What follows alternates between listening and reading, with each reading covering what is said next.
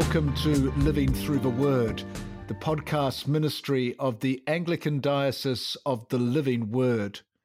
Here we bring together different guests from across the diocese and Anglicanism worldwide to discuss topics that matter for you and your ministry and life today.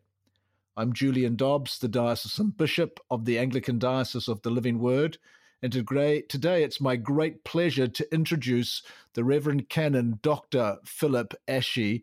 Uh, I'm going to tell you about him. He's a personal friend. Phil, it's great to have you on this program. Thank you, Bishop. It's an honor to be with you. Phil is the president and chief executive officer of the American Anglican Council. He grew up in a Christian family, gave his life to Christ in 1968 I was just in diapers then, uh, yeah. Phil, and only just. Um, a graduate of Stanford and Loyola Law Schools, served as the deputy DA in Orange County, California.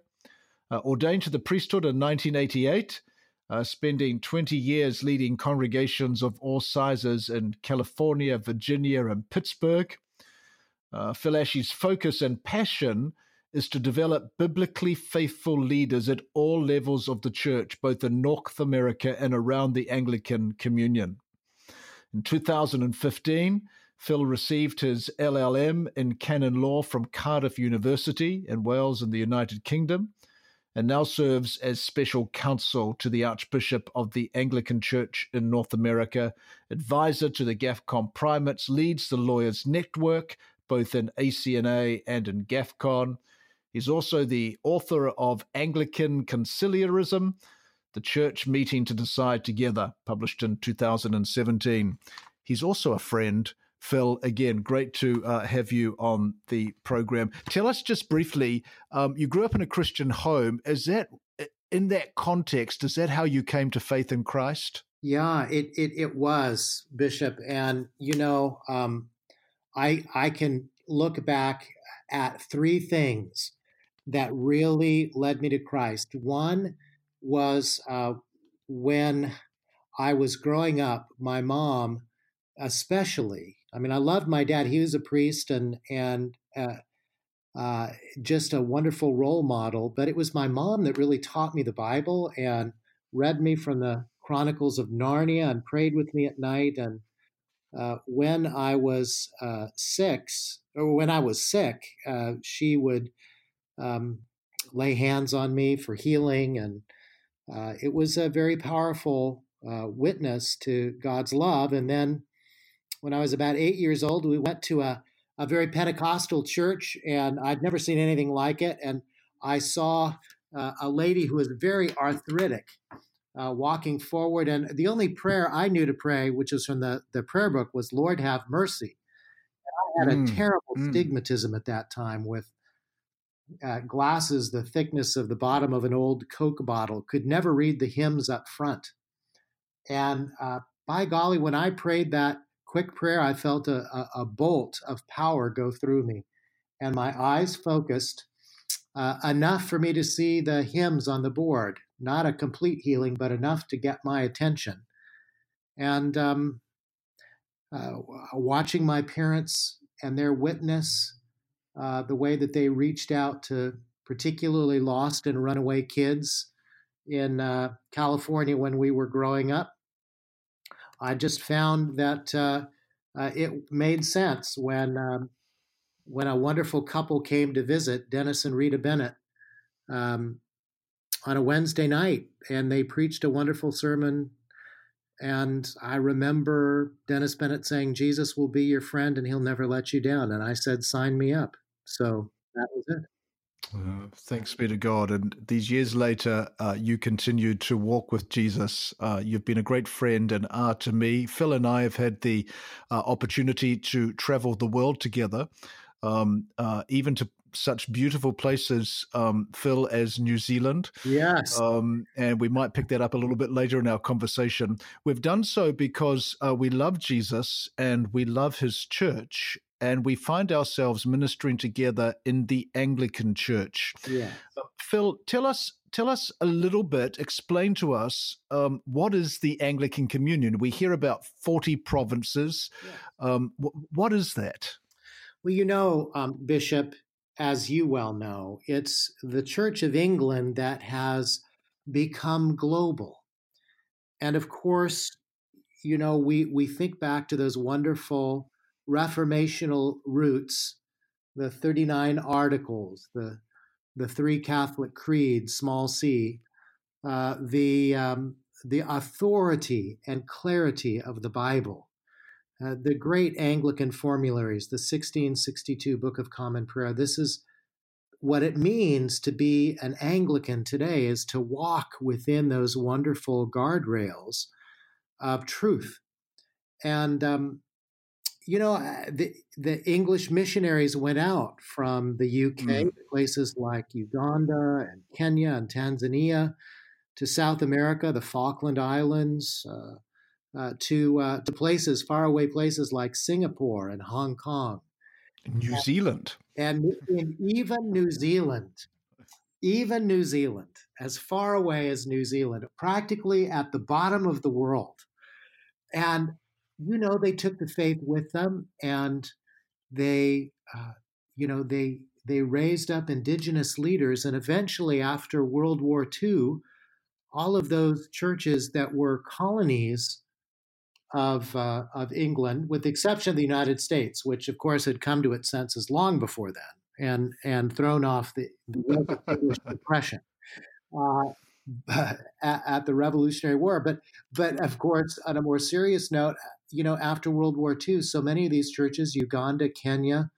um, churches in Africa, Singapore, Southeast Asia, New Zealand, uh, much earlier, of course, they, they became autonomous or self ruling. And so we now have 40 of these um, in addition to, so thir- I guess it would be 39 in addition to the mother church, the Church of England, national, regional uh, churches uh, that rule themselves but find a, uh, a heritage in that English Reformation and are in communion with the See of Canterbury. And it's a it's a global church.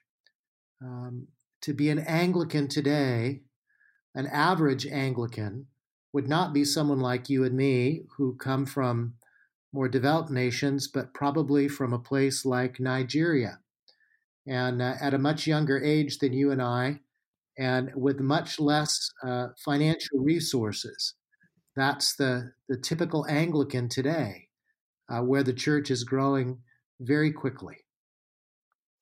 Now you've you've talked about um, those provinces being in communion with the See of Canterbury as a unifying factor, but in fact, before that, you referenced something very important, which is uh, uh, while the See of Canterbury and the historical place of Canterbury in global Anglican will always be important, in fact, unity uh, in, in, in Anglicanism really is in those doctrinal positions in the faith once for all entrusted to the saints as this church receives it. Yes. Um, that that you talked about being the missional context of of the Church of England gone global. Yes, and and uh, there, there is uh, uh, there is a, a, a, conversation happening today about what does it mean to be Anglican and who is Anglican, right. um, and some people say, well, it's, it's, everything to do with Canterbury. You and I might say, and and, and you correct me if if I have an overemphasis here. The See of Canterbury, of course, is important.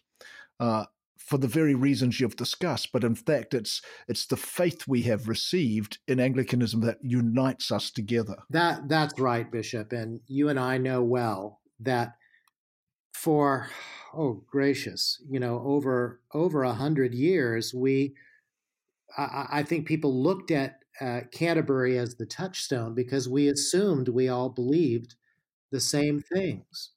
Uh, the churches overseas looked at the mother church and said, well, you know, they brought us the Bible, they brought us personal faith in Christ. They brought us the 39 articles and the creeds and the 1662 Book of Common Prayer and its ordinal and uh, what we describe as that faith once delivered to the saints in Jude 3. And for uh, really all the way up until uh, World War II, that was a safe assumption to make. But uh, but after World War II, and particularly in the the late 50s and early 60s, um, uh, the faith in places like the Church of England, uh, with bishops like uh, John A.T. Robinson, and then in the United States with bishops like James A. Pike, began to actually repudiate the essentials of the faith, things like the divinity uh, of Jesus Christ, his virgin birth, his physical resurrection from the dead, and the trustworthiness, clarity, and authority of the Bible. And these churches drifted, uh, particularly in the West, and uh, it, it is only as a result of that drift manifesting itself uh, in these last 25 years in areas of human sexuality, marriage, and leadership in the church that we've become aware of the acute crisis of false teaching and lack of discipline within the Anglican Communion. Phil, um, one of those provinces, a very strong province that's had an influence on you and potentially an even greater influence and impact on me, is the Church of Nigeria Anglican Communion. Yes. Uh, that purports to be the largest Anglican province of those 39 in the communion. By far. Um, yeah. Yeah, 20 to 25 million oh. potentially Anglicans worshipping on a Sunday morning. Enormous. And obviously, uh, uh, being a bishop who was elected and consecrated in that province, uh, uh, I have a, a, very dear place in my heart for, for that province. In 2005, um, the Church of Nigeria um, changed its its constitution, uh, its canons, its its yeah. governing documents, um, and deleted uh, from those documents the phrase "communion with the See of Canterbury." Yes. Uh, and they were deleted. And, and and and and I said this in my pastoral address last year to the missions conference and synod of our diocese. Um, the Church of Nigeria says that she is now in communion with all Anglican churches. I'm quoting dioceses and provinces that hold and maintain the historic faith, doctrine, sacrament, and discipline of the one holy Catholic and Apostolic Church. Correct. Now, I would say that the Anglican Diocese of the Living Word is a diocese that upholds and maintains the historic faith, doctrine, sacrament, discipline of the one holy Catholic Apostolic Church. I would say that about the Anglican Church in North America. But we can't say that, tragically, uh, about all of the provinces of the Anglican Communion. We, we are divided. Yes. And so, so tell us why we're divided. Well, we're divided. I think that the presenting issue um, would be human sexuality, and I've I've I've spoken about this. Um, you know, it gets all the attention, and it's uh, goes back to a wonderful analogy that Kendall Harmon once uh, once did about an iceberg. You know, what sank the Titanic was not what they saw on the surface. They did make some correct corrective yes. moves, but it was what was below the surface that ruptured the Titanic and sent it to the bottom of the sea. What's below that um, uh, t- tip of the iceberg, if you will, which is the, all the issues of human sexuality, uh, homosexuality, lesbianism, same sex marriage, um, and the ability now to define oneself any way that you want. Uh, below that are layers of Christian essentials the doctrine of creation. What did God create and bless? Did he create and bless these um, expressions of sexuality that are multiplying daily on Facebook? Did and, and then below that, there's the whole issue of what is marriage and what did God ordain? Well, it's pretty clear in Genesis. And below that, what does the Bible have to say? Of course, the authority and clarity of the scriptures are absolutely paramount according to Anglicans. And below that, who gets to decide?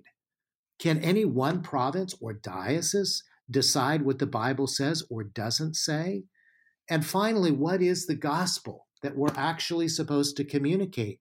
Uh, is it come to Jesus uh, any way you want and stay the way you are? Or is it come to Jesus as you are? He welcomes everybody and let him change you from the inside out. It's the faith once for all entrusted, which you have uh, rightly reminded us from uh, Jude, uh, that little bite sized book before the book of Revelation. Uh, that once for all entrusted doesn't mean once upon a time. It's not a fairy story. It's it's once and for all. It's the same once, in fact, that's used to describe the death of Jesus. It happened right. once not to be yeah. repeated. The Bible's been given to us, it's entrusted to us. Uh, yes. Uh, we're not at liberty to go beyond it or to run ahead of it, to change it. Uh, in fact, we are to receive it and uh, joyfully submit uh, to it. Phil, um, this division, this separation, uh, uh, in the Anglican Church. People talk about us being schismatic, and and I think that's sad because what we are really is being faithful uh, to to to the Word of God, to Christ Himself, to the Church to which we belong, um, upholding the faith we have. It has caused division, uh, but as a result, a group was formed called the Global Anglican Future Conference. We refer to it now as GAFCON. Right, and and their vision is to do what? Well, their vision, I think it was captured very well in um, in Jerusalem 2018 is to proclaim Christ faithfully to every nation, to all the nations. And in a sense, if you if you think about the problems in the Anglican communion today at the global level, being two deficits, one the gospel deficit, that is false teaching from the highest levels in certain Anglican churches on things like the Bible, uh, the divinity of Jesus, um, his uh, his lordship, um, GAFCON addresses that gospel deficit. And then, in terms of the lack of discipline, we'd call that the ecclesial deficit, the inability for the existing structures of the Anglican communion at the global level to ever say no to false teaching. GAFCON has said no to false teaching, and it has authenticated and recognized biblically faithful Anglicans in places like New Zealand where they needed to have a differentiation, a, a, different church than the existing Anglican church that had compromised with the culture and abandoned the biblical faith. So, what what do we say then to those who say, "Oh, you guys in GAFCON and and the Anglican Diocese of the Living Word is a diocese of GAFCON. We belong to the Anglican Church in North America, a province of GAFCON. What do we say to those people who say, "You guys in GAFCON, look, you're not quite Anglican. Well, that's that's poppycock. I mean, I mean, I'm sorry, but uh, we're we're more Anglican actually than they are. Uh, they've hijacked it uh, and diluted the brand, if you will, by saying, as essentially the uh, Archbishop said in the in the press conference at the recent primates meeting in Jordan that so long as you are in communion with the See of Canterbury, you can believe whatever you want as an Anglican. And that's uh, Cranmer, Latimer, and Ridley burned at the stake for, for standing for what they did, would are spinning in their graves at such ridiculous statements. At the Anglican Diocese of the Living Word, we're here to equip and edify your walk with Christ. We're working to develop new resources like this podcast, and we trust that you've found this ministry to be a blessing. To find out more about our ongoing ministry of the diocese, including details of our upcoming 2020 missions conference and synod, visit us at adlw.org. And as always, share this podcast with your friends and subscribe on the podcast player of your choice. I'm talking to Canon Phil Ashey of the American Anglican Council, who serves as uh, an advisor to uh, Archbishop Foley Beach, uh, a personal friend and colleague of mine. Phil, you referenced a meeting in Jordan and you spoke about primates. Uh, very briefly, what are primates and what were they doing in Jordan? Well, um, Bishop, primates are the principal bishops of a national or regional church like Uganda or Nigeria or ACNA. They're often called archbishops. Sometimes the word primate is used or moderator. Um, and presiding bishop is another uh, phrase. Right, right. Presiding bishop. So they are the heads, the senior bishops, if you will, uh, principal bishops of uh, of these forty provinces, and uh, they are one of a number of what we call instruments of the Anglican Communion, uh, and they meet um, on. It's supposed to be on a regular basis, but it's really more occasional. And in this case, they just met in Jordan to prepare for the Lambeth Conference of Bishops meeting in uh, July 2020, um, just coming up. Okay, now here's something interesting that I want you to help us to process. We've talked about a group called GAFCON, uh, global Anglicans coming together around the faith the church has received, faithful to the Bible. We've talked about a group of primates or, or principal archbishops meeting together in Jordan, and the the uh, Archbishop of Canterbury saying, "Well, you know, so long as you're in the see in communion with the See of Canterbury, you can believe whatever you'd believe. You know, it's up to you." Which, of course, is something that that breaks our heart, right. but there were some GAFCON primates at that Jordan meeting. How so, and what message does that send? Well, um, I believe that um, there are, well, let me back up and say, you know, in Jerusalem 2018, in the letter to the churches, we pledged not to go to such meetings until the Episcopal Church and the Anglican Church of Canada and others had repented. But apparently, there were some who felt, even though they stood up and assented to that, that uh, they needed to go and make a witness uh, at the primates meeting. And so they decided to go. Um, uh, we had GAFCON bishops from Chile and South America and Kenya, um, South Sudan, uh, Congo. Um, and and you know i i understand the desire to go and be in a in a theological environment and in a meeting where you are there as a minority voice to make an objection to what's going on but unfortunately that's not what happened from all the evidence that we have um, so, so Phil, is it, is it possible then? You and I have attended some of these meetings on the sidelines uh, yeah. over the years. We've been privileged in many respects to stand alongside uh, some of the courageous Anglican bishops, archbishops, and lay leaders who have been in these events trying to call for repentance, trying to bring the Anglican Communion back to that very reformed faith that you spoke about earlier, yeah. the faith of, of, of, of the Reformation, the scriptures that have been entrusted to us. Um, is it possible to walk together in that sense? No, I don't believe you can walk together. It's the, what it says in Amos chapter 3. How can two walk together if they be not agreed? And we don't agree with uh, with what the uh, many in the Church of England, the Mother Church, are now permitting uh, in terms of the blessing of same sex unions and their definition of what it means to be a human being we don't agree with what has been done in the Episcopal Church uh, in terms of its redefinition of the fundamentals of the faith. Uh, so, how can we possibly walk together with them? And that's why we formed the Anglican Church in North America. We couldn't any longer agree with what the Episcopal Church was doing. And so we sought refuge in other Anglican churches like Nigeria and Uganda.